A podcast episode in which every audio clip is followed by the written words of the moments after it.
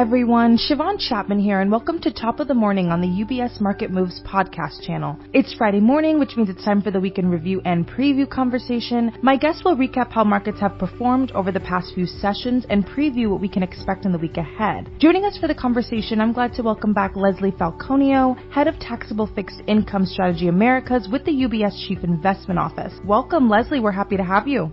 Oh, thank you very much. Perfect. So let's get started.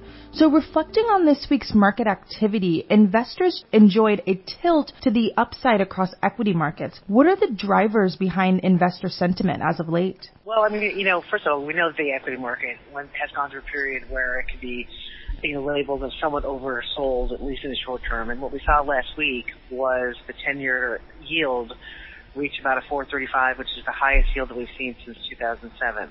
Now, after that move, there was a Wall Street Journal article which sort of ignited uh, a the fuel to interest rates moving lower, which stated that it's it's questionable as to whether or not the Fed will move two consecutive 75 basis points, meaning that the market next week is expecting 75 basis points from the Fed, but in the December meeting, um, you know, and, and, so, and some comments from uh, some Fed officials as well that there is a potential that the Fed only moves 50 and not 75. And this really makes a difference because, you know, another 75 move in December would be like the fifth or sixth consecutive 75 basis point move. And when you go in, in terms of that magnitude, you know, it's, it's a headwind to the markets both on the equity and fixed income side. So now that we're in the blackout period of the Fed, which meets next week, we haven't really had a lot of commentary which would sort of take the other side in terms of, you know, hawkish rhetoric. So therefore we've seen down. They actually were, you know, 395-ish, 392 yesterday, and this was a four from a 435 last week. And the decline in interest rates is also helping the equity market as well. So, Leslie, in a recent blog, you wrote about how Treasury yields had risen 11 consecutive weeks, marking it one of the largest streaks in roughly 50 years. What factors have been fueling the trend, and where might rates head from here? Well, you know, you know, you know, last week that that move to 435 obviously was partially due to the fact that the terminal rate, which is the expected Fed fund rate, which you know is meets sort of the Fed's uh, dual mandate. Although actually now we could probably argue the Fed really only has one mandate, and that's to bring you know inflation down. But as that rate in 2023, in March of 23, moved to over five percent, 10-year Treasury has moved higher, and that has a tendency to happen. We've talked about many times that 10-year Treasury yields will follow the Fed fund rate. Um, the consecutive is the fact that, you know, it's hard to believe, but, you know, mid-August, the 10-year treasury yield was a 275, and we went from a 275 to a 435 within the matter, in the matter of 11, 12 weeks, and that's just really an historical move, and it also shows not just what's happening with the U.S., but also what's happening in terms of globally, and, and I'm, just, I'm not mentioning the incidents which occurred in the UK, but I'm also talking about the fact that we are in sort of like a, you know, a global tightening cycle, and it's having an impact on its traits, but the volatility that we're seeing outside of the 12 consecutive weeks, the intraday volatility that we're seeing is, is something that we haven't seen, you know, since I can actually remember. When I, you know, the daily turn in yields of 25, 50 basis points in 10-year Treasury yield is really, you know, unprecedented for the length of time that has been going on. And right now, you know, partially this could be because it's it's the fourth quarter and it's the end of the year and you have balance sheet window dressing and tax loss harvesting and no one wants to step in to take risk. But the really the follow the volatility that we're seeing is really unprecedented. So when we think about interest rates going forward, you know, it, it is our view that that 5%, you know, will, which should be the top. And again, you know, we've said this before, we have two inflation numbers prior to the December meeting. So obviously, if inflation continues on the strength that it's been um, the past couple months, then that that terminal rate can move higher. Therefore, 10-year Treasury yields will move higher. But we don't think that that move will be sustained. And we're seeing this headwinds in terms of growth, particularly when you look at the mortgage rate that's over 7% now, and some of the uh, headwinds that we're seeing in terms of the consumer, particularly when it comes to housing. When it comes to positioning for fixed income investors, what are you currently recommending? Yeah, I mean, you know, this year, you know, we started off the year, we, we have our fixed income strategies coming out next week, and you know, I was just doing some work on this. It's, it's really interesting when you think about where we started the year with a one and a half percent ten-year Treasury yield, right? And now we're now we go all the way up to last week to 4.35. That is a tremendous move in interest rates.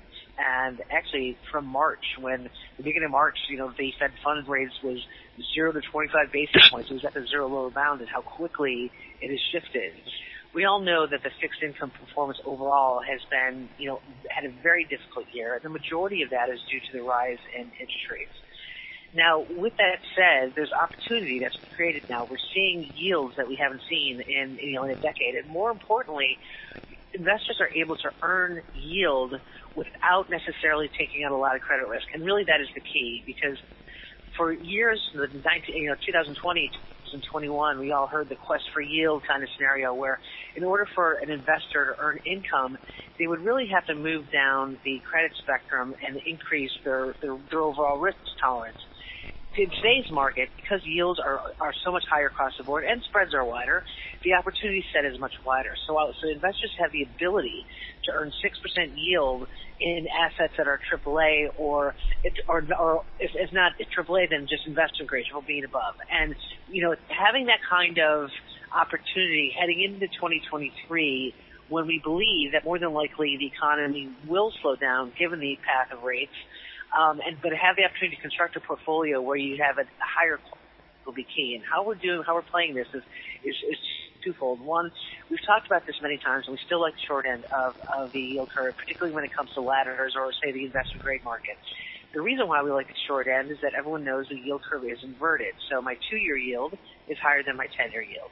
And for those that have, the, have either short-term liquidity needs or want to park, say, cash alts, have uh, earning a four and three quarter percent for say an IG ladder is something that is very beneficial to future total returns. And given that the Fed or the market is pricing in such an aggressive Fed, you know, we do think that two-year yield, I can't say it's going to be it's the top, but it's very near the top. So you're going to have you have yield and also capital preservation.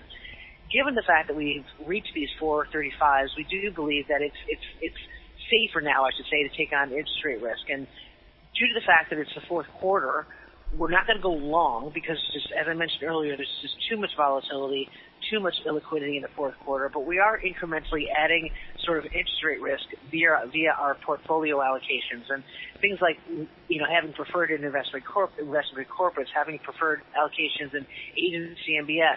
You're moving a little bit further out the yield curve. You're taking on a little bit of interest rate risk, but you're also earning around five and a half and six percent for say agency MBS, which is a AAA asset.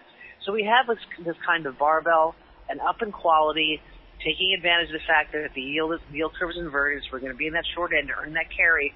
But given the fact that, that interest rates saw that 435, we're now gradually taking out a little bit more interest rate risk. Leslie, looking to the week ahead, what will be taking place that investors should be mindful of? Yeah, next week is going to be a busy week. I mean, let's, you know, outside of ISM, let's, the obvious one is going to be the Fed, right? So it's expected, and you know they the Fed will will will meet on um, November second, and it's expected that they move 75, and I think the market is is really priced priced into that, and I would be surprised if they deviated from that. Um, the probability of them moving 100 basis point is actually, you know, has probably is less than 8% now. It's come down quite a bit because we have seen some softening numbers, and particularly when it comes to the housing side. But again, we always have to pay attention to the type of rhetoric that, that comes along with with the Fed move and how um, it's it's presented going forward, and that'll dictate, you know, how people investors start to price in the December number. Now, when you take out these Fed rate hikes like they're doing in December, they're making it's now closer to 50 basis points. There's always the risk for it to move higher, because more than likely, even if say CPI comes out weak, it's not going to move down, right? It's Not, you're not going to have 50 basis points in December and it's going to move down to 25. That's very, very, very unlikely, right? Because there's only one number, even if CPI came out well below expectation. But you can go from 50 to 75. You can move up. And that's really the risk that the market has right now. That you know, after the Fed and you know either during you know his his speech or testimony, it actually moves higher back to that 75 basis points. And if that would have happened, you're going to see interest rates move up along with it. Again, might not be sustained, but they will trend higher. And outside of, like I said, obviously we have things like payroll and ISM, as I mentioned before. But the Fed is really going to be the, the major one next week. Thank you so much, Leslie. Again, today we have been joined by Leslie Falconio, Head of Taxable Fixed Income Strategy Americas with the UBS Chief Investment Office. And as a reminder to our listeners, Top of the Morning is part of the UBS Market Moves podcast channel, which is available where podcasts are found, including on Apple Podcasts and Spotify. Visit ubs.com forward slash studios to view the entire podcast offering as well as a UBS trending video series. From UBS Studios, I'm Siobhan Chapman, and thank you for joining us. UBS Chief Investment Office's investment views are prepared and published by the global wealth management business of UBS AG or its affiliate, UBS. This material has no regard to the specific investment objectives, financial situation, or particular needs of any specific recipient and is published for informational purposes only. As a firm providing wealth management services to clients globally, UBS AG and its subsidiaries offer both investment advisory services and brokerage services. Investment advisory services and brokerage services are separate and distinct, differ in material ways, and are governed by different laws and separate arrangements. In the USA, UBS Financial Services Inc. is a subsidiary of UBS AG and a member of FINRA SIPC. For information, please visit our website at ubs.com forward slash working with us. For a full legal disclaimer applicable to the independent investment investment views produced by UBS, please visit our website at ubs.com forward slash CIO dash disclaimer.